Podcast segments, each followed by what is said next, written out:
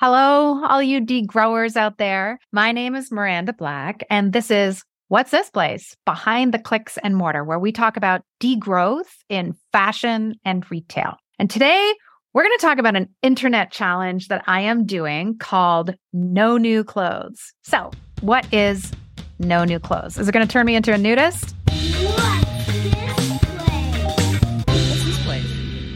Let's go inside and find out. I am an ambassador for Remake, which is a not for profit, which focuses on climate and wage justice and the fashion industry. I know that sounds boring and not very sexy, but hear me out. Okay, so no new clothes is a challenge, just like any other, like pouring ice water over your head or eating no meat on Mondays or dry January, except it's about fashion and clothing. You sign this pledge with Remake that you're going to buy no new clothes for 90 days. Now, last year, 2022, which is when I first heard about it, I did not plan on signing the pledge because I was already on my own personal no new clothes mission because I had owned a store. And as a result of being in retail, I have even more clothes than the average person. I'm pretty sure I have a wardrobe that could last me 10 lifetimes. So I didn't think I needed to sign the pledge. I was just going to do it over here in the corner, quiet like. But then I heard through Remake that only about 900 people had signed up. This was early January, uh, sorry, early July 2022. The challenge runs from June 1st to September 1st. So it was still early days. But it still kind of shocked me because 900 people out of all the fashionistas out there? I mean, fashion is about, or should be about, creativity. Creating something new and stylish from what you already own should be in the wheelhouse of every single person who claims to be fashionable.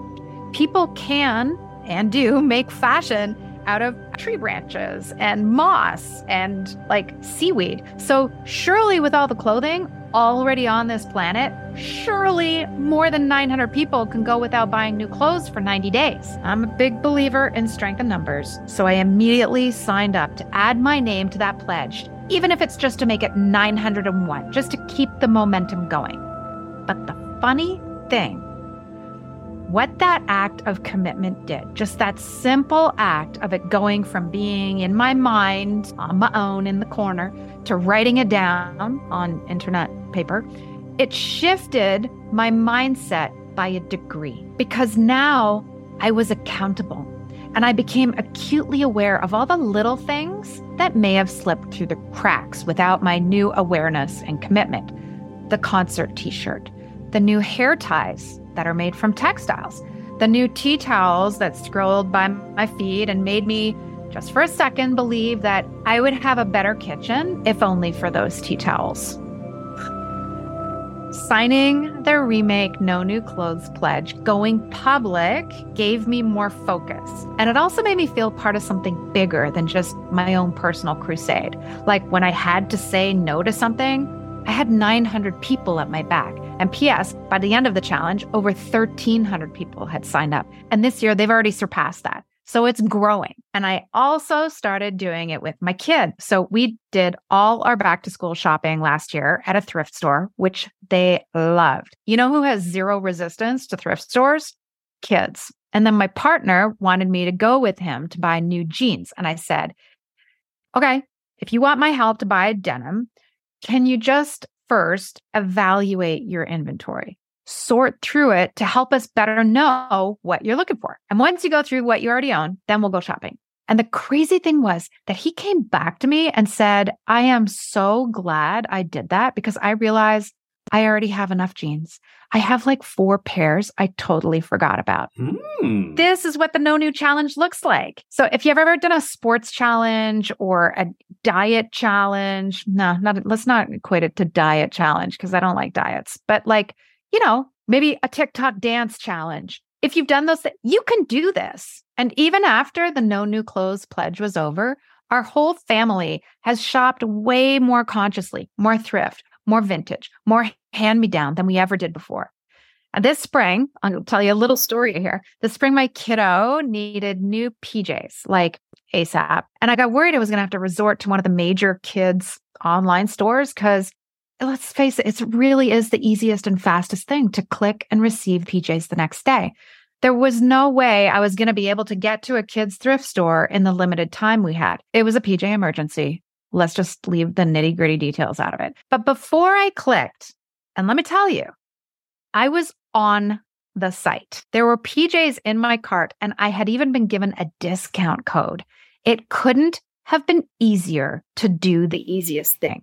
But right before I clicked, I texted five friends with kids all around the same age, and I asked, Do you have any extra lightweight summer pajamas that are headed for hand me downs? And four of them got back right away and said, No, no, we do not. But one of them texted me back and said, We actually have two drawers full of pajamas we never use. Please take some off our hands.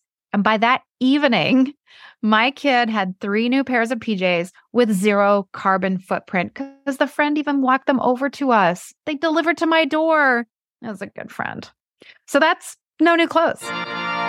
It's making a public commitment and then finding alternatives to buying new when these emergencies pop up because they will. But it's like a game. You got to find a way. Now, this year, I signed up right away, started June 1st, but you can still sign up.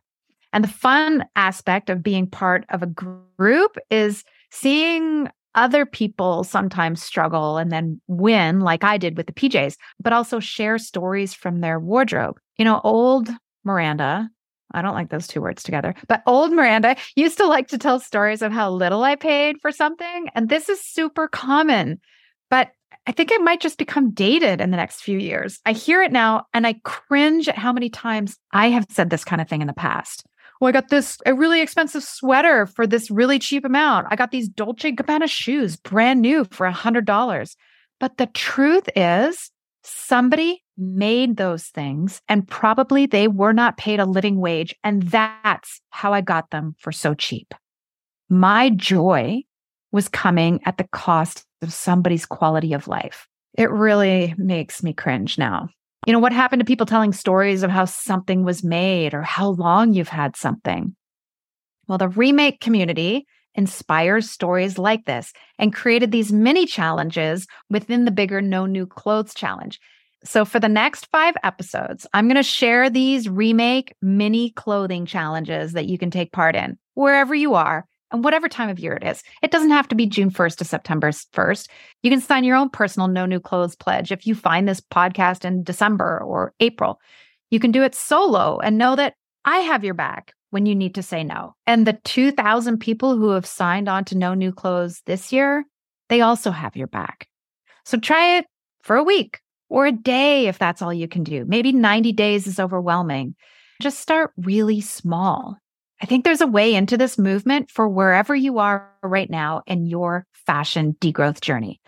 But if you do want to take the remake pledge, you can find it at remake.world. And you can also find that link in my podcast notes. If you decide not to do no new clothes at all and just want to come along for the ride, join me for the next five episodes as I do no new clothes mini challenges. I'm Miranda Black. Stay tuned for the first mini challenge. Let's go inside and find out.